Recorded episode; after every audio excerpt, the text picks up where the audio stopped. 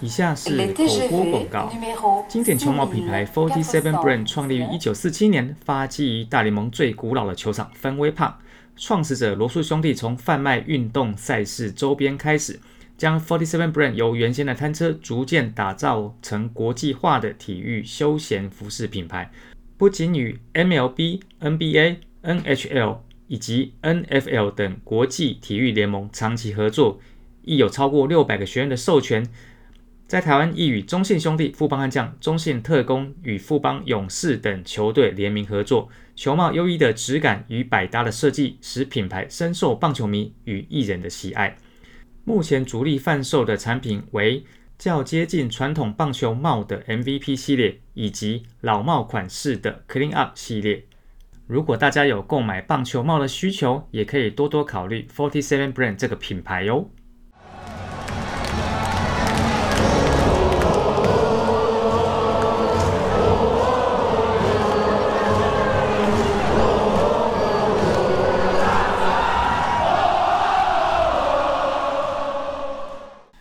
我是汉达，欢迎收听《源氏物语》第一百四十集。预计上架日期是二零二四年的二月十号，龙年的大年初一。《源氏物语》是乐天桃园全民向非官方 podcast，每一集的主题还有大致上的时间轴都会放在节目的资讯栏里面。好，那本集呢算是新春的。呃，我不会说是电档节目，我会说是特别节目哈。那先祝大家这个龙年行大运，新年快乐，恭喜发财，心想事成，万事如意。那你现在听到这一集是过年前的预录存档，那因为是预录的，所以呢不会有呃，就是过年前几天台湾队的近况更新。好，那我想各位在过年的时候，大概也可能没有那么特别想要听。跟棒球有关的事情哈，所以这一集的内容跟棒球一点关系都没有哦。所以如果说你点进来是想要听跟棒球有关系的话，你现在还来得及跳出去哦。但如果你点开这集节目的时候呢，刚好在路上哈，那可能是顺畅的交通，或者是有点塞车的状况，那或许这一集可以稍微听一下哈。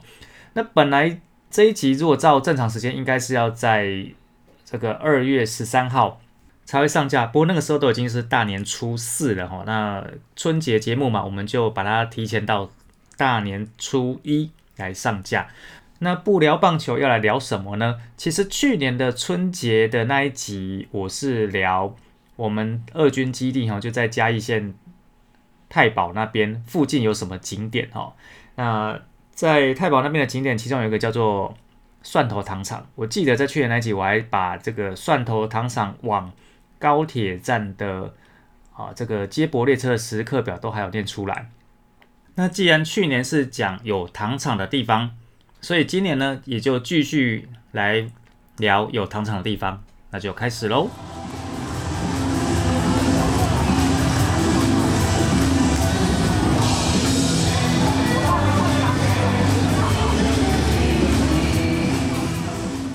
那今天要跟大家聊的地方是云林县的虎尾镇。那我不知道说大家对于虎尾有多少了解啊？有没有去过虎尾？哈，那基本上来说，虎尾就是一个现在云林县里面发展应该算是还蛮快的一个区域吧。好，我不知道我的理解对不对哈？那那其实一般我们如果搭轨道运输南来北往的话呢，那云林县如果你坐台铁的话，主要两个车站会是斗六跟斗南。那如果是坐高铁的话，高铁云林站就在虎尾镇的范围之内。那我在刚刚前面有说，就是我们这次一样是聊有糖厂的乡镇嘛，哈。不过糖厂本身呢，我们稍后一点点再聊。我先跟大家聊一下，就是说大家如果说呃听到虎尾的景点哈，其实你如果没有来过虎尾的话，那基本上在网络上大家会分享的虎尾景点，其实。有蛮大一部分都集中在一小块区域哈，包括说呃永翠阁、云林布袋戏馆、云林故事馆、虎尾合同厅舍，哦，那这个基本上都集中在一小块区域。然后你稍微往南走一点点，就会到虎尾糖厂。那虎尾糖厂就是啊，包括说有一个虎尾驿哈，以前的虎尾车站变成现在是虎尾游客中心了哈。那虎尾糖厂还在制糖哦，但是你可以去它的冰品部去买冰。然后在糖厂前面有一些小景点哈，有一个叫做同心园、同心公园，就是那个呃同理心的那个同心哦。然后再过去一点点就有虎尾铁桥，那那个就是糖厂的相关的设施。那跟糖厂比较没关系的，我先快速带过。首先第一个，虎尾永翠阁，它本来是日治日治时期官方虎尾郡的招待所哦。那它现在是云林县的限定古迹。那我们刚刚提到虎尾郡嘛，其实郡是一个日本时代的一个行政单位了哈。那虎尾郡它自己本身就有郡役所，那郡役所就是现在的云林布袋戏馆。那因为云林是算是在台湾布袋戏非常兴盛的一个地方哦。事实上，受欢金所属的那个霹雳布袋戏哦，他们那个霹雳多媒体的片场也就在虎尾的这一带啦哦。那其实像我的乡下老家就在。西罗跟虎尾中间啊，我们那边有一间庙，它每年在老代的西村哈，就是大家都会去请布袋戏团来表演。呃，你各位如果说看过那个庙会布袋戏，基本上可能就是几场的布袋戏哦，就是一丢的是几掐嘛，就是一个小发财车然后打一打，那就是可以演布袋戏。一般庙会大概就是了不起两三场，哦，两三个车子这样子。那我们那边呢是数十场哈，我们那边是那个。公孝宫，如果大家有兴趣的话，那个宫是弓箭的弓，孝顺孝是孝顺的孝，啊，公孝宫的，呃，算是那那个是拜钟馗爷的哦。那公孝宫的老人哈，农历八月三号，那个我们那边布袋戏是一整排的好几条路，然后每条路都是就是十几二十摊的哦。那是一个布袋戏非常兴盛的地方哈。那，诶，有机会再跟大家聊聊我们那个。我们那边的老类是怎么样？但是今天是春节特辑，我们今天讲虎尾哈，所以这个就先跳过。那有了虎尾郡役所，当然这个长官要有地方住，所以呢，虎尾郡守官邸就在虎尾郡役所隔壁，那就是现在的云林故事馆哦。这个基本上都是走路就可以到的地方。那在虎尾郡役所的正对面叫做虎尾合同厅舍，合同厅舍这个字的意思呢？就是联合办公大楼哦，你就把它这样想就对了哦。那这个虎尾合同厅舍，它当初盖好的时候，一九三零年落成，它是为了给警察局跟消防局所使用的哈。所以如果你去看虎尾合同厅舍，你会看到中间有个算是高塔哈，因为呃比较早期的消防局、消防队他们都要做一个高塔，就是比较方便去做瞭望。那虎尾合同厅舍现在是历史建筑，然后它现在变成了成品书店，还有星巴克。所以你如果去虎尾喝星巴克，那一栋就是虎尾合同厅舍。然后离这个虎尾市中心稍远一点哈，你可能会听到个景点叫做虎尾青浦落雨松秘境哦。那其实每次如果听到这种秘境，就觉得很好笑，因为秘境都公开了，那还叫秘境嘛哈？那这个落雨松秘境呢，算是一个反正不用钱的一个小景点哈，你可以当做它是一个小小小，应该也不到公园，就是一个小景点哈。那它其实是私人土地，开放给公众的私人庭园哦。我这个虎尾镇公所上面的描述讲的很客气哦，主人大方的免费开放给游客参观。那其实这个主人呢，就是云林张家，然后。离市中心更远的一些景点啊，比如说像你从湖尾往西罗方向走，那会有经过几间毛巾观光工厂，这个大概是十几年左右，就是这十几年来才开始兴盛的景点哦。因为这边也产毛巾呐，哈，所以就有这个观光工厂。我记得至少两家哈，还有就是在靠近高速公路湖尾交流道那边有一个慈法妈祖宫。那个也是很年轻的庙，那个是大概一九九二年左右才开始成立的一个庙。然后，如果你去看的话，它的庙的一个建筑形式跟台湾通常看到的庙的形式长得很不一样。我讲的不一样，不只说是跟就是什么鹿港龙山寺、蒙甲龙山寺那么那么那种那么古老的庙不一样，它甚至也会跟比较近代的庙，应该说。近五十年来左右才盖的庙也会蛮不同的。我讲了近五十年，比如说像是你看看到这个行天宫哈，不管是台呃台北市或北投行天宫，或者是是比如说呃台南圣母庙哦，那慈法妈祖宫它的建筑形式跟他们比也是很特别的哈。不过我们还是要把目光转回来，我们今天要讲的虎尾糖厂。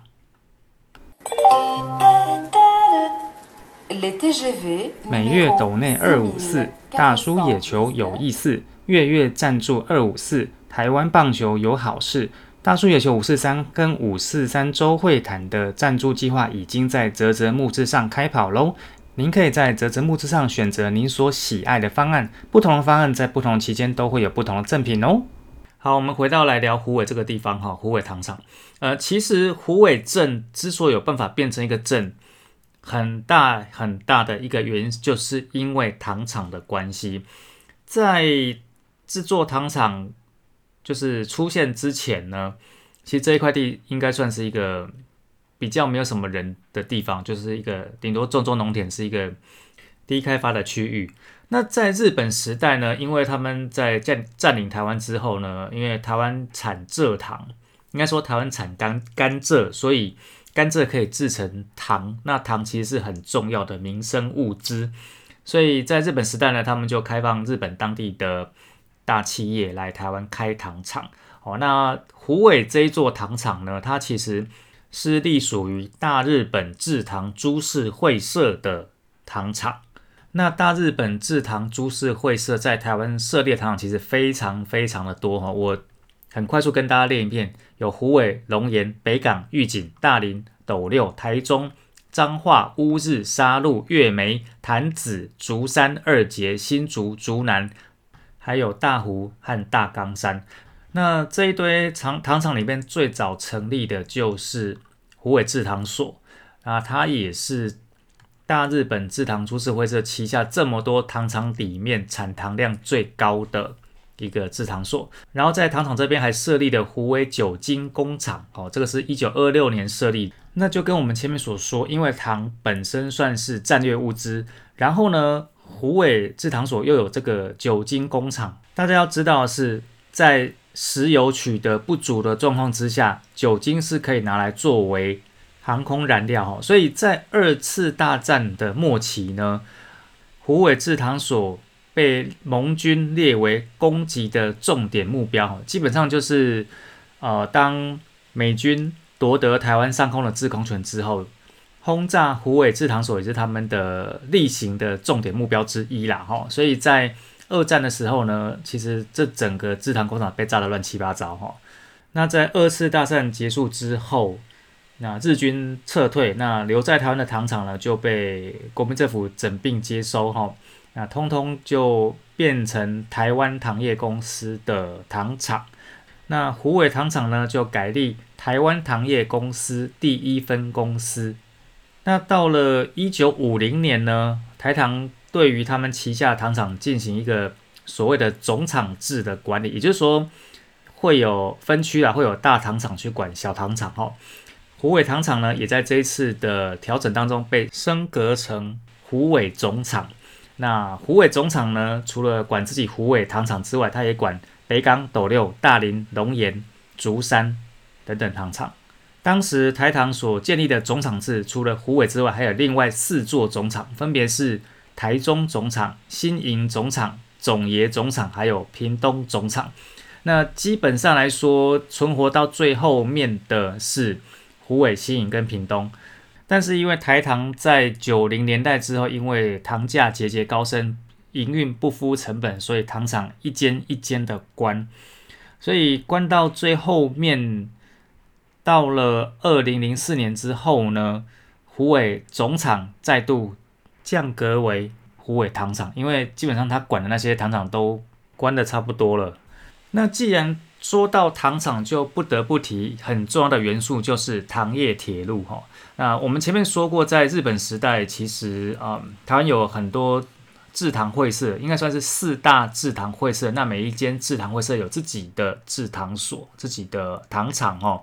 那不过到了这个战后啊，因为国民政府整并，那台湾的糖厂从大概从台中到屏东哦，甚至到南州，都是在当时都是算是蛮新生的制糖。然后国民政府因为战备需要，所以呢，他们就做了一件创举，把这个糖业铁路从台中一路串联拉到高雄，哈，就是利用各糖厂现有的路线去做串接。那这一条串接的路线叫做南北平行预备线。什么叫做平行预备线？就是说，如果说当时发生战争，然后台铁路线被炸了之后，它至少有这一条备用路线可以用。那南北平行预备线的最北端是从这个台中糖厂开始，那最南端到了桥头糖厂，就是说从这个台中到高雄，你都有办法一路这样，呃，就是同一条路线啊，一一列车这样一路开过去啊，但其实要开很久哦。根据记载，哈，一九五三年四月二十五号曾经开一次，哦，从台中站一路开到桥头，那总共开了十一个小时又二十四分钟才开完。那这条路线在当时还开过所谓的反共抗俄列车，哦，就是一些文宣宣传的列车。那这一条南北平行预备线最后一段通车的路段，是一九五三年一月二十八号在西罗大桥这一段哦，你没有听错，就是你现在如果去西罗玩的话，在西罗这北边有一个连接彰化县西周乡的旧的西罗大桥，就是那个有红色的 truss 哈，那个航架桥，长长的很漂亮那个桥哈。那那个桥曾经在靠近东边的这一条路线，就是在北上的这个车道，是有埋台糖的铁路哈，七百六十二 mm 轨距宽的铁路。那这一条铁路哈，我们从这个讲这个西罗大过来，这条就是虎尾糖厂的西罗线哦。那这个是哦可以一路开，然后经过虎尾糖厂，继续往四面八方开。那除了往西罗这条路线之外，其实四面八方还有很多路线，我简单挑几条跟大家分享一下哈。比如说有一条往东北，它会经过气董哈，就是刺桐乡公所这边的路线。那这边也有两几条分支路线，那最远可以到林内乡的呃接近林内车站，但是没有到林内车站。然后在这个北边，除了往西罗之外，在西北边有。经过伦贝哈，就是那个什么千桥谷那边有有经过那边哈，经过伦贝到麦寮乡的路线。那再往西边跟南边也有到包中的，到这个经过元长元长乡哈。那元长乡这条路线呢，它最后会跟北港糖厂的北港线相接。那不过有两条路线呢，算是要特别跟大家提的哈。首先第一条是往东南的路线，这条会通到斗南。那这条路线呢，从虎尾糖厂出发之后，会接到呃台铁的斗南车站前面哈。那个那除了本身是糖铁专用的七百六十二 mm 轨距之外呢，这条路线也有一条，它也可以跑一零六七啊，就是台铁轨距的车子。然后这一条斗南线到了斗南车站之后，它会跟斗六糖厂的轮南线相连接哈，那斗南线这一条路线全长大概是七公里左右。那它为什么会很特别？就是我们刚刚讲，它除了是台铁台糖自己的路线之外，它也是所谓的省铁联络线哈。呃，我们都叫这个台湾铁路管理局啊，现在叫台铁公司哦。台铁路线我们都叫台铁啊，但是其实以糖厂的的角度来讲的话，那这一条叫省铁啊，以前叫台湾省嘛哈。所以它叫省铁联络线。那省铁联络线呢，最大的特征就是，你看那个路线呢，会有三根铁轨，三条铁轨。一般我们就两根吗？那其实它是这样子哈。那呃，就比如说，比如说左边跟中间这一根，它们的轨迹就是七六二，就是那个唐铁的车自己在跑的哈。但是左边到右边这个轨迹是一零六七，就是台铁的车子可以直接拉进来。那通常就是拉货车进来。那为什么要拉货车进来呢？因为你糖厂制出了糖之后，你要送出去，那你可以透过台铁的系统啊，就是你把糖装到台铁的货车，然后这个台铁货车从埔尾糖厂直接拉到台铁斗南站，就可以直接经过台铁的路线哈，纵贯线，那运到他想去的任何地方。那这一条斗南线在最靠近虎尾糖厂的这个地方呢？有一座为了要跨越虎尾溪而盖的桥，那就是现在的虎尾铁桥哈。就是你在虎尾糖厂南边会看到那个可以让你走过去的那个桥。那这个桥现在已经算是一个观光景点了。大家如果去虎尾糖厂附近的话，那这桥要去走一下，我觉得还不错。我小时候呢，曾经有去过，呃，也是走过这个桥。那那个时候的虎尾铁桥呢，还是有斗南线，还是有在跑车的时候，所以那个桥走上去是非常刺激。啊，当然我是过年的时候去哦，那个小时候就是很皮，然后就那个铁轨一根一根就这样子悬空的，那也走的就你你也不敢走太远了，但是。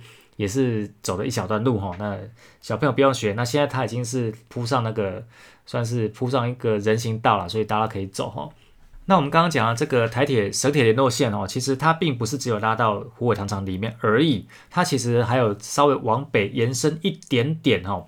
那如果说各位有去过虎尾，都要知大概知道，就是呃，在糖厂附近有所谓的有一一小块地方叫做 T 吉楼边啊吼，那个就是。呃，比较成人的地方哈，但其实，在那个地方的旁边哈，算是对面哈，有那个台铁的那个仓库哈，那那一块地方叫做货物挂。那既然都说到这个方向了，就来顺便讲一下哈。那呃，从虎尾糖厂往西北边走的这一条路线呢，它是目前台湾仅存仍然在用糖铁。从原料，哦从农场再甘蔗原料回来的路线，哦，这个是我们这个称之为所谓的营业线。那这条路线呢，啊，大家比较通常讲的是它叫马公错线，但其实它是从三条线接起来的，哈。你如果现在去湖尾拍糖厂，去看这个这条糖业铁路在跑，哈，或者说你在 YouTube 上看人家拍的影片啊，其实这条路线是从呃，包括有两公里左右的北港线，然后接到马公错线，然后再最后再接到。一小段的问港线，哈，它是这样接起来，但只是说大家都习惯叫它马公错线，然后把这条路线马公错线呢视为是台湾目前仅存唯一一条糖铁营业线。那营业线就如同我们前面讲的哈，那就是呃糖铁这边会搭空车出去哦，然后呢去农场再重车回来哈。这边指的重车指的是载满甘蔗原料的列车，那拉回糖厂去制糖。那这条路线呢？还能存活几年？其实老实说，我也不知道。所以如果说大家对这条路线真的有兴趣的话，请大家在制糖季的时候赶快把握时间去看。那制糖季基本上就是冬天，然后呃，其实有时候会从十一月就开始，有时候十二月左右才开始。但基本上，如果你从十二月中下旬到大概二月上旬要看，应该都还是看得到。那之前或之后。呃，要么就是还没开工，或是提早结束；要么就是有在跑，可是车子比较少哦。所以这个部分要请大家就是留意一下。那既然我们这一条路线讲到很细哦，我们讲到说它这条路线其实前两公里是北港线哦。那其实北港线它就是之后再往西南方向到北港，那只是说往北港的路线后来就断掉了，就没有再跑车。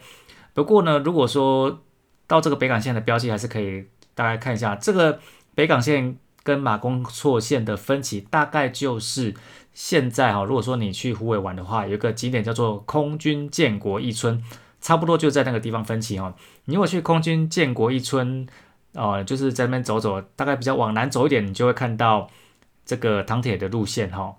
那这个部分就要接到我们下一个主题哈，为什么湖尾会有空军的眷村？其实呢，湖尾曾经是有机场的哈。那这个虎尾机场呢，其实是日本时代开始啊，它在虎尾郡西北方哦。那现在就是所谓的连塞哈，就是那个连石里，连是那个青年的连，石是大使的使，使用说明书的使哈。那关于这个虎尾飞行场的设立哦，我大概讲一下，就是我现在查到资料，就是呃虎尾飞行场是一九三六年因应战争而兴建，那它其实是隶属于。当时的日本海军航空队的飞行场。那我刚刚讲这个一九三六年是二二八事件基金会的网页资料。不过，呃，就是研究历史非常知名的学者洪志文在他的书上所说的是，湖尾海军航空队是在一九四四年五月十五号才正式开队，所以其实它已经是太平洋战争末期才成立的，算是正式成立的一个单位哈。不过，其实就跟我们前面讲湖尾糖厂一样，其实在太平洋战争末期，盟军已经拿到台湾的制空权，所以基本上台湾很多的设施，哈，不管是军事设施还是呃重要的设施，都会变成盟军轰炸的目标。那糖厂当然就被炸，然后虎尾飞行场当然也就被炸。好，那呃对，顺便顺带提一下，糖厂被炸的这个事情，在五百的空袭警报里面有把它写进去。不过他那时候写的是他们家附近的蒜头糖厂。好，那我们再回来虎尾飞行场哦。那在太平洋战争结束，日本投降退出台湾，然后国民政府接管之后，二二八事件，虎尾飞行场是一个蛮重要的地点哈。而且这个是极少数，就是民兵跟国军之间的对抗，民兵有取得胜利的地方哈。一九四七年三月三号，民兵开始企图攻占虎尾机场，就是飞行场后面，后来就叫机场哈。那一直到了三月七号，就成功的占领了这一块虎尾机场。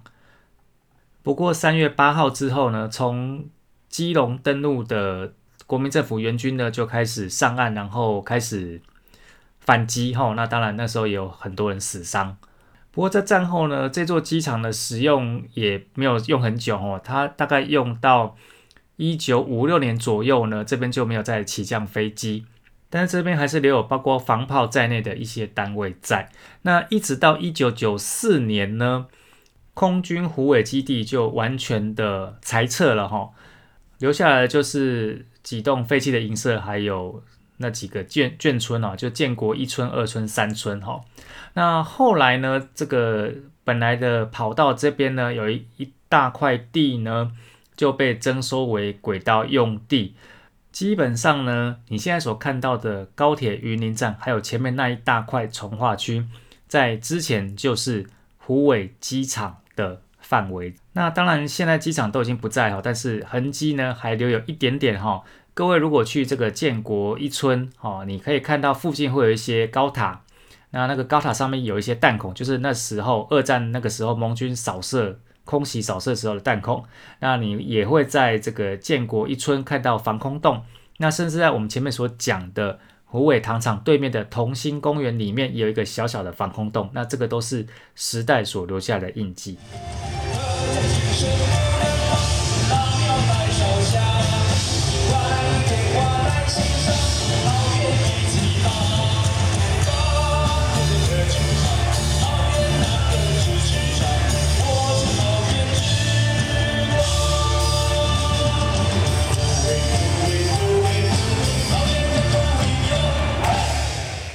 其实这个间奏还是放乐天桃园的间奏蛮怪哈，但是这一集本来就是一个挂羊头卖狗肉的集数哦。春节没有人要听，应该是没有什么人要听棒球了，所以我就利用这个春节假期哈。如果说大年初一你有听到这一集的话，你还来得及排时间去湖尾走一走哈。那以上呢就是本集特别篇哈，春节的原始物语哈。感谢大家收听，祝大家龙年家大运，咱后期空中再相会，再见，拜拜。